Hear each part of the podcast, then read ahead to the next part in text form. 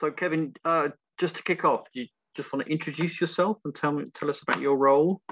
Yeah, sure. So I'm Kevin Frea. I'm deputy leader of Lancaster City Council and portfolio holder for climate action. I'm uh, an independent uh, eco-socialist councillor. Um, there were five of us who left the Labour Party a year ago and, and formed an independent group.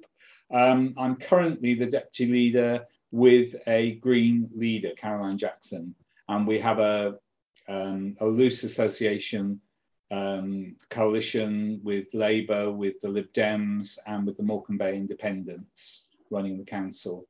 Yeah. Um, but I also, when council started declaring a climate emergency, I set up Climate Emergency UK initially to track declarations, then to track action plans. Then we collaborated with mySociety to create a searchable, searchable database of action plans. And now we're working with um, someone who used to work on the People and Planet League table for universities to uh, score action plans that, that local authorities have done. And we're, we're, we're partway through that process and it'll get published in the new year. Which is great, which, which gives you a special insight into um, how far we've got since these climate declarations started being declared a couple of years ago. Um, yeah. So just just a broad brush. I mean, what what how what what's your perception of the progress out there? Okay, it's taken a very long time to get from a declaration to um, action plan. Obviously, uh, things were severely interrupted by, by COVID. Um, you've still got councils who declared uh, a climate emergency over two years ago who haven't come up with a plan yet. Um, you've got a wide variety of plans because there's no one template for them. There's no uh, guidance from government. This is all done, if you like, in spite of government rather than, than led by government. So you've got a huge variety. And then, of course, it's one thing to have an action plan, a wonderful, shiny, colourful action plan, another thing to actually um, implement it. So with our um, with our league table, we recognised that uh, all we could do this year with our resources was was assess action plans, but part of it is uh, the intention is that we've now got council's attention and we can say to them, look, next year we're going to assess you on what you actually are doing. Mm. And, and it will have to be on what they say they're doing. Um, but we will also try and build in some kind of community assessment of, of, of what they're doing as well. Mm. Um, so it's been a long journey, basically, from, from the first uh, declarations. And it's a journey that uh, you know, is hardly. In fact, I don't think you could look at any council and say they are actually treating it as an emergency, mm. um, because they're not. Um, certainly not. You know, if you compare to COVID, um, that they're not treating it as an emergency. But then, of course, you that that's um, that that's from the bottom up, if you like. But but the government need to do so much more to uh, facilitate these plans. They need to provide legislation because councils at the moment are pushing, some councils are pushing to um, go further on um, local plans to get developers to build to a higher standard. We're getting a lot of pushback from developers um, who don't want to do that. And there's no support, obviously, developers are, are, pushing the Conservative Party, sponsoring their conference and things like that. So there is a lot of um, pushback. Uh, there is a lot of inertia. There is a lot of uh, a, uh, uh, a, lot of problems to do with funding, to do with powers, and then you've got a lot of councils who declared a climate emergency because it was the they were pushed into it, if you like, by a packed um, public gallery, who didn't really have the um, commitment to it as well. Mm. So it's a messy picture. It's not a particularly inspiring picture. When you consider, um, you know, it, it, it, depends who you listen to. But even if you listen to the IPCC, who say we can, uh, we could hit 1.5 degrees anytime between 2030 and, and 2051. Um, if you look at any council action plan, you will see that there is a huge gap, a huge lack of ambition. Um, they're not. Um, Becky Willis on, on the podcast on the local government um, chronicle podcast that uh, that we recorded said she would like to see councils coming up with what what a real plan, if you like. You know, what would actually need to happen in our district to get us to our meet our targets, and use that as a, as a kind of negotiating tool with government because mm. councils aren't doing that. They are they are coming up with plans based on what they what they what they think they can do rather than on what actually needs to happen. So I thought it was a really good idea from from Becky. Um, so the, the plans don't match up anyway, even if they are carried out. Mm. Um, yeah, that's no, that's that's that's in line with what other people have said, and it's it's it's not a great picture. I think one of the frustrations is that is that for if you like for your campaigners and your activists who go along to a council meeting, you know, often they will have a sense that things are not that that, that we're nowhere near that this is not good enough. But they but it is so hard for them to work out exactly what to scrutinize exactly what to challenge on um, you know and, and what councils potentially could be doing. Um, and perhaps that is to do with the fact that there is no there's no single model you know there's nothing so the comparisons are really really hard and, and some of the work you're you're doing to help people compare yeah well that's help. why yeah that's why with the league table we're going to make it searchable so that people can compare like with like, if you like. There's no point in comparing a district council like Lancaster with, with a London borough, for example. Um, but you could compare us with other councils in, in um, Lancashire and, and say, well, hang on a minute, you know, this council's doing this, but that council's not, you know, so mm. why aren't you doing that? You know, mm. so there, there, there, there's definitely scope for it might also partly address the claim by government, which is, I mean, it's such a cop out, but government have, have repeated um, what they've been saying for a couple of years to the Environmental Audit Commission a couple of um, uh, weeks ago, where they said, we are not going to give councils any new um, powers, any new money, because we are not convinced that they are maxing out on their existing um, powers and, and so on. Um, and that might be true for some councils. So there, there, you know, there are things that all councils can do that they're not doing, and we hope that that by kind of highlighting the best practice, that other councils can look at that and say, well, okay, government really need to step up, but meanwhile we could be doing this, this, and this.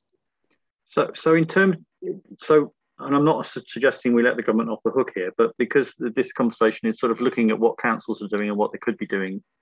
So, in terms of that sort of maxing out what they could be doing, let's just wanted to pick it pick on two two topics. One is the issue of capacity, and the other is partnerships. So, the impression I get, and and it was interesting talking to Cara about the fact that you know some places have one uh, climate action officer who's on a temporary contract and then yeah. other places have teams of people who are you know who are digging into this i mean do you get do you get any sense that the capacity is there to to because you know again all those all the funds that government make available you have to you, you get a, a, week to bid and you know you, they're all beauty contests so it's it's a bit crazy but i yeah, got the no, sense from Cara that we are beginning to develop sort of a national capacity and a bit of a there is a the learning is coming through yeah there's definitely been quite a recruitment drive uh, from councils for climate officers. Um, so that is um, a resource that's definitely building up. But you see, this year now, for example, in Lancaster, we've got to make over a million pounds worth of cuts. So, you know, it, yes, councils are expanding their workforce um, from existing resources that don't that don't exist. They've got to find them from somewhere because they have no allocated budget for addressing climate change. Um, they're finding the resources, but or, but again this year they're having to make more cuts. So mm. it's not, not going to be a surprise if mm. if they're not going to expand, but they're going to contract because mm. of all the statutory duties that, that they have.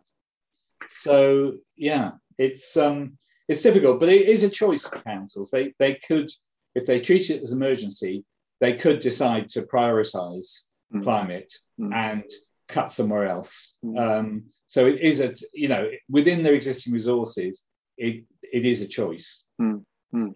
and they are choosing they are choosing to do other things. They're choosing to build roads. They're choosing to build houses in places that are not uh, accessible by any other means than by cars. So they are spending money working against their their um, their, their, their climate emergencies mm. as well.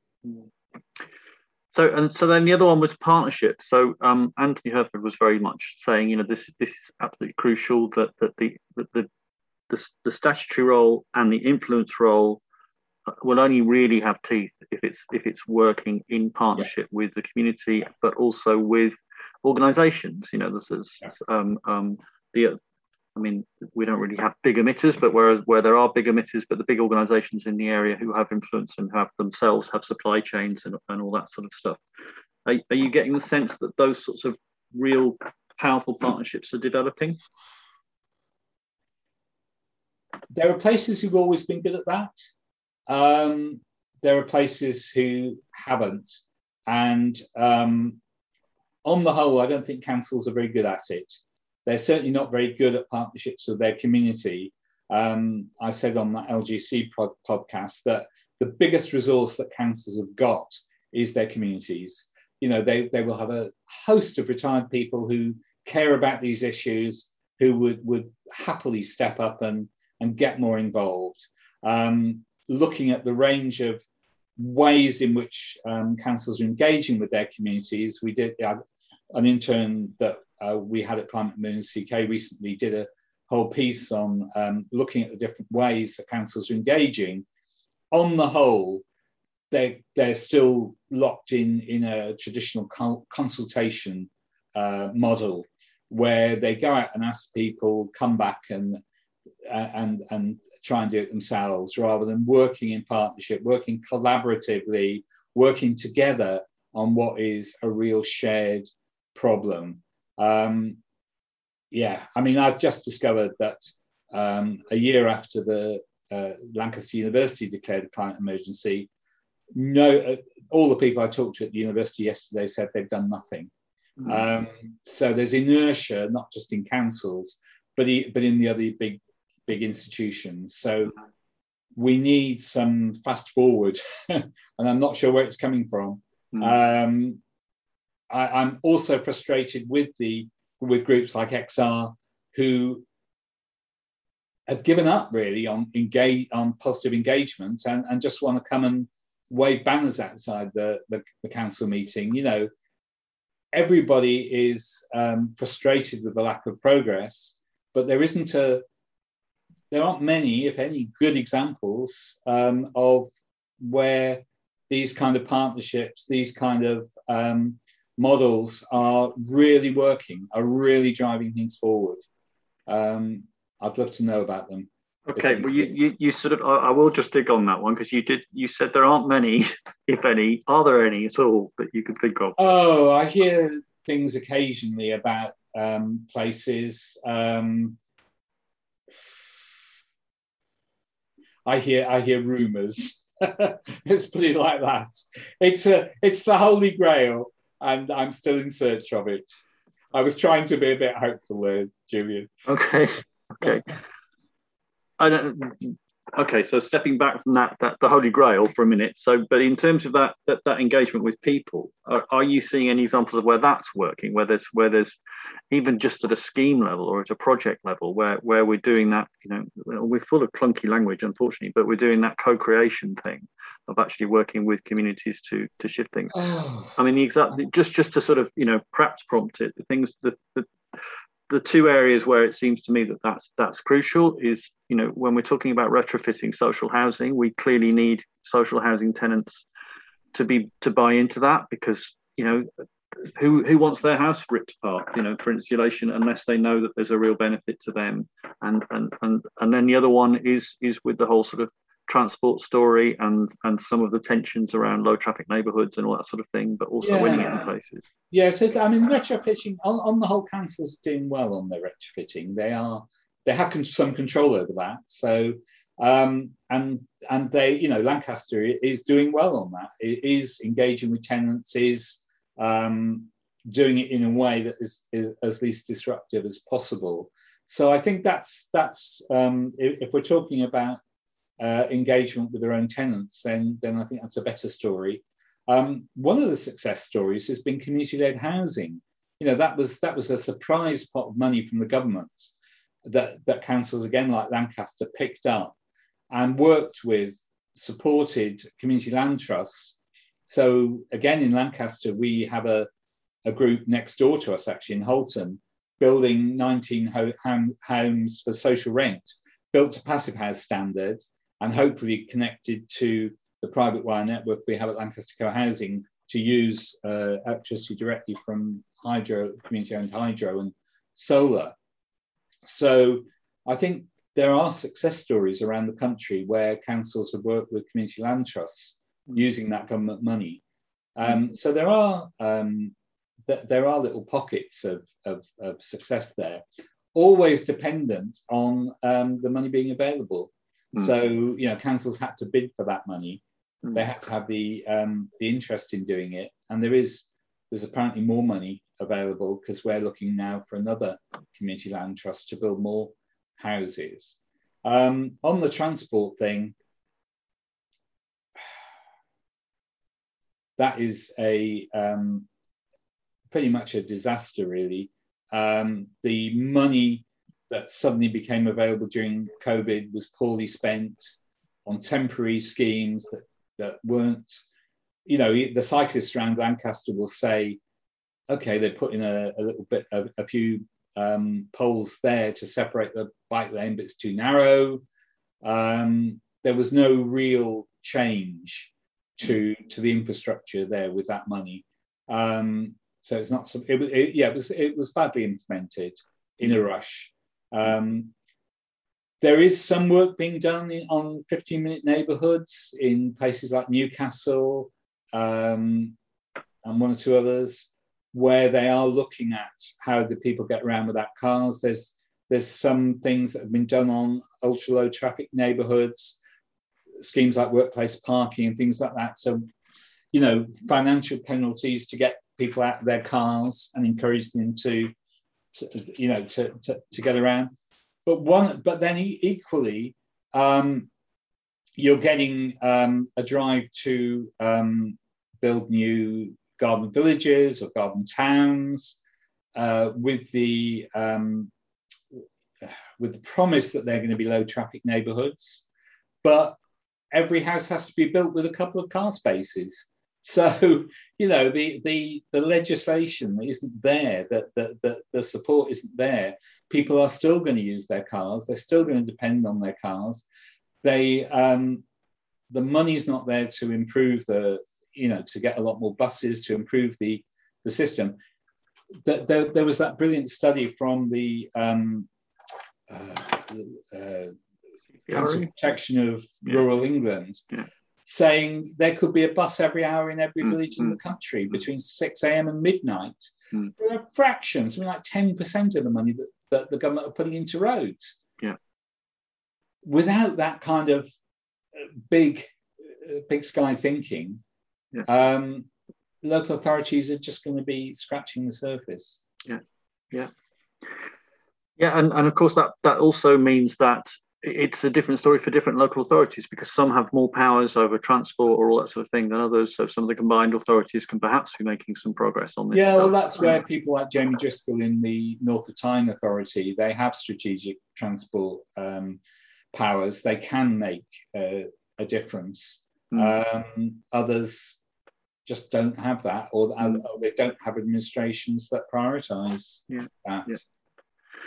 So coming back to to the plans, if you like, because I, I, suppose one of the things that, that that I've been saying to people recently, and, and I may be wrong, is is you know, I mean, well, put it this way: we had we had climate emergency declarations, all well and good.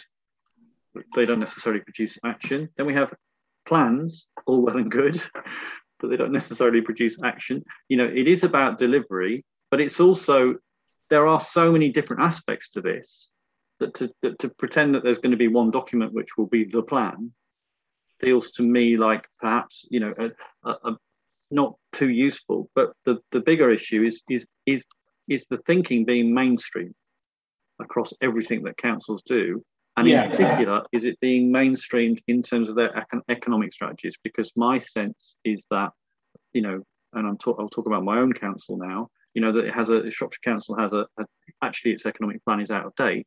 But if you look at the old one, it completely contradicts everything that the climate emergency plan mm. says. I mean, you know, it, there are bits where you can find, you know, promoting green industry, but at the same time, it's still, you know, build build business parks on the edge of the town and hope that international companies will come in. You know, it's not it's not direct. So, are you getting a sense that anywhere is beginning to think strategically about their whole economic policy in a climate friend in a climate way? In a word, no. Um, business as usual trumps climate every time. Mm, is the short answer. Um, you do get a lot of councils now that embed their, the climate emergency in their corporate plan. So we've done that in Lancaster. Uh, it means that every decision has to be assessed according to um, to their climate plans. But um, you've got this uh, a, a, really shocking example is Cornwall, where they've got these fabulous embedded um, decision making things, but you know, based on donut economics. So they're, they're not just looking at um, climate, they're looking at the whole social justice and, and everything, you know, and, and economics is, is based on the sustainable development goals. So they, they're looking at every decision in a, in a holistic way. Um, but that doesn't necessarily mean that it changes the, the decision. So they, they the first thing that they used that um, decision making wheel on was the spaceport at, at Cornwall Airport, and it didn't change the decision. It just led them to think, okay, um, we're going to have to offset that. We're going to have to offset all those emissions. Um, so it isn't even even with the best embedding in in, in corporate plans and, and decision making, it's not leading to any change that says oh, we can't do that because it conflicts too much with our with our climate and ecological emergency. The best you'll get is okay, we'll offset those extra emissions.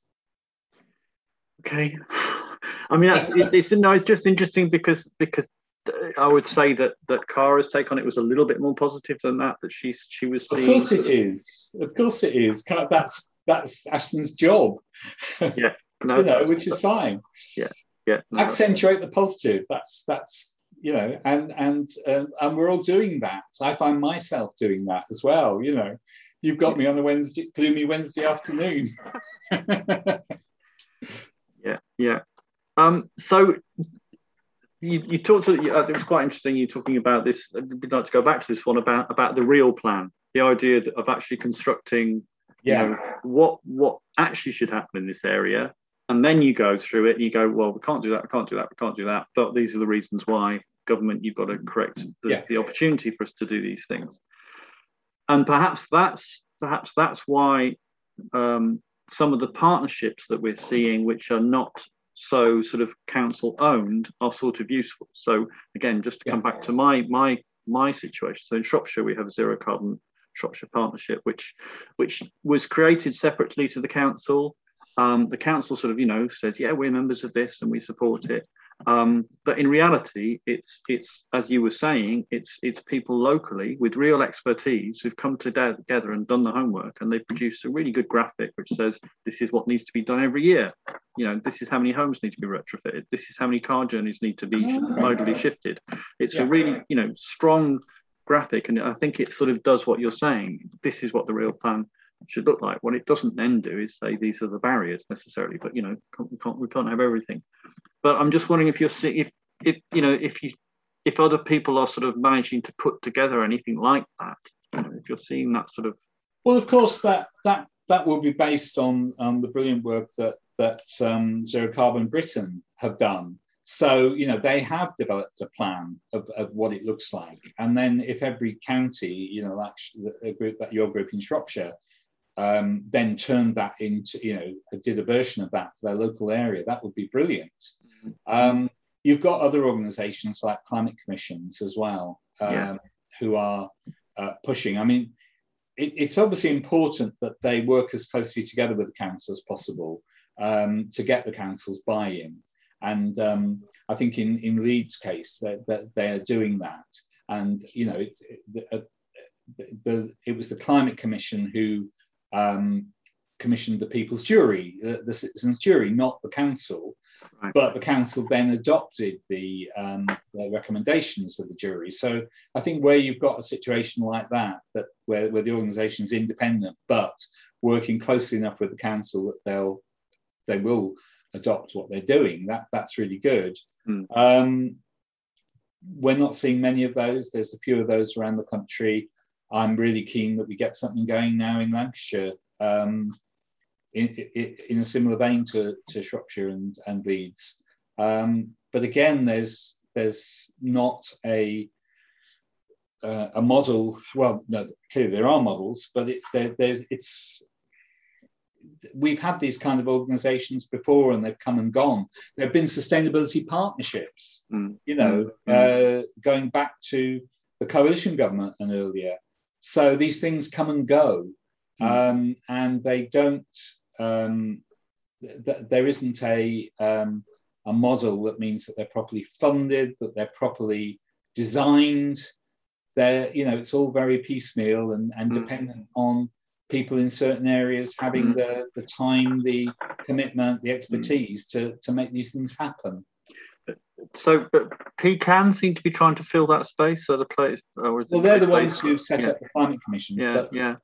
They they don't have capacity. I've been contacting them um, for ages to, have, to help with with setting up in Lancashire, and they, right. they, there is no capacity there. Right. Okay. Okay, so so yes, okay, so that's another area where we need we need we need more capacity. Yeah. yeah. Um. Okay, I'm I'm sort of that that's really helpful. Uh, it's, it's really depressing, but it's really helpful.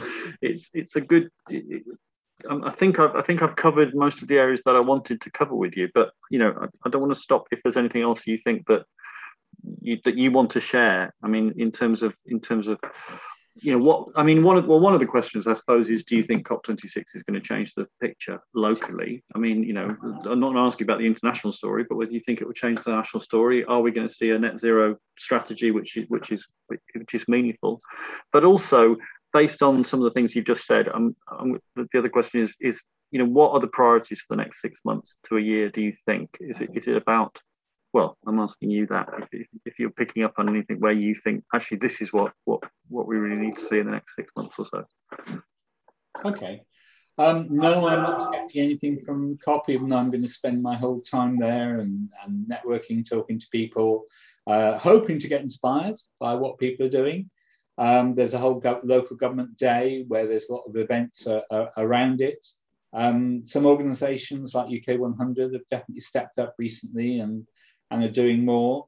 Um, the next six months, we've got to see a, a, a big change in engagement uh, across the board. You know, in either people um, stepping up and saying, "I want to work with you on this," to people saying, "You're not doing enough." You know, there there are a hundred ways in which people can get involved in their with their local councils from um, you know close collaboration to disruption, if you like. You know, yeah.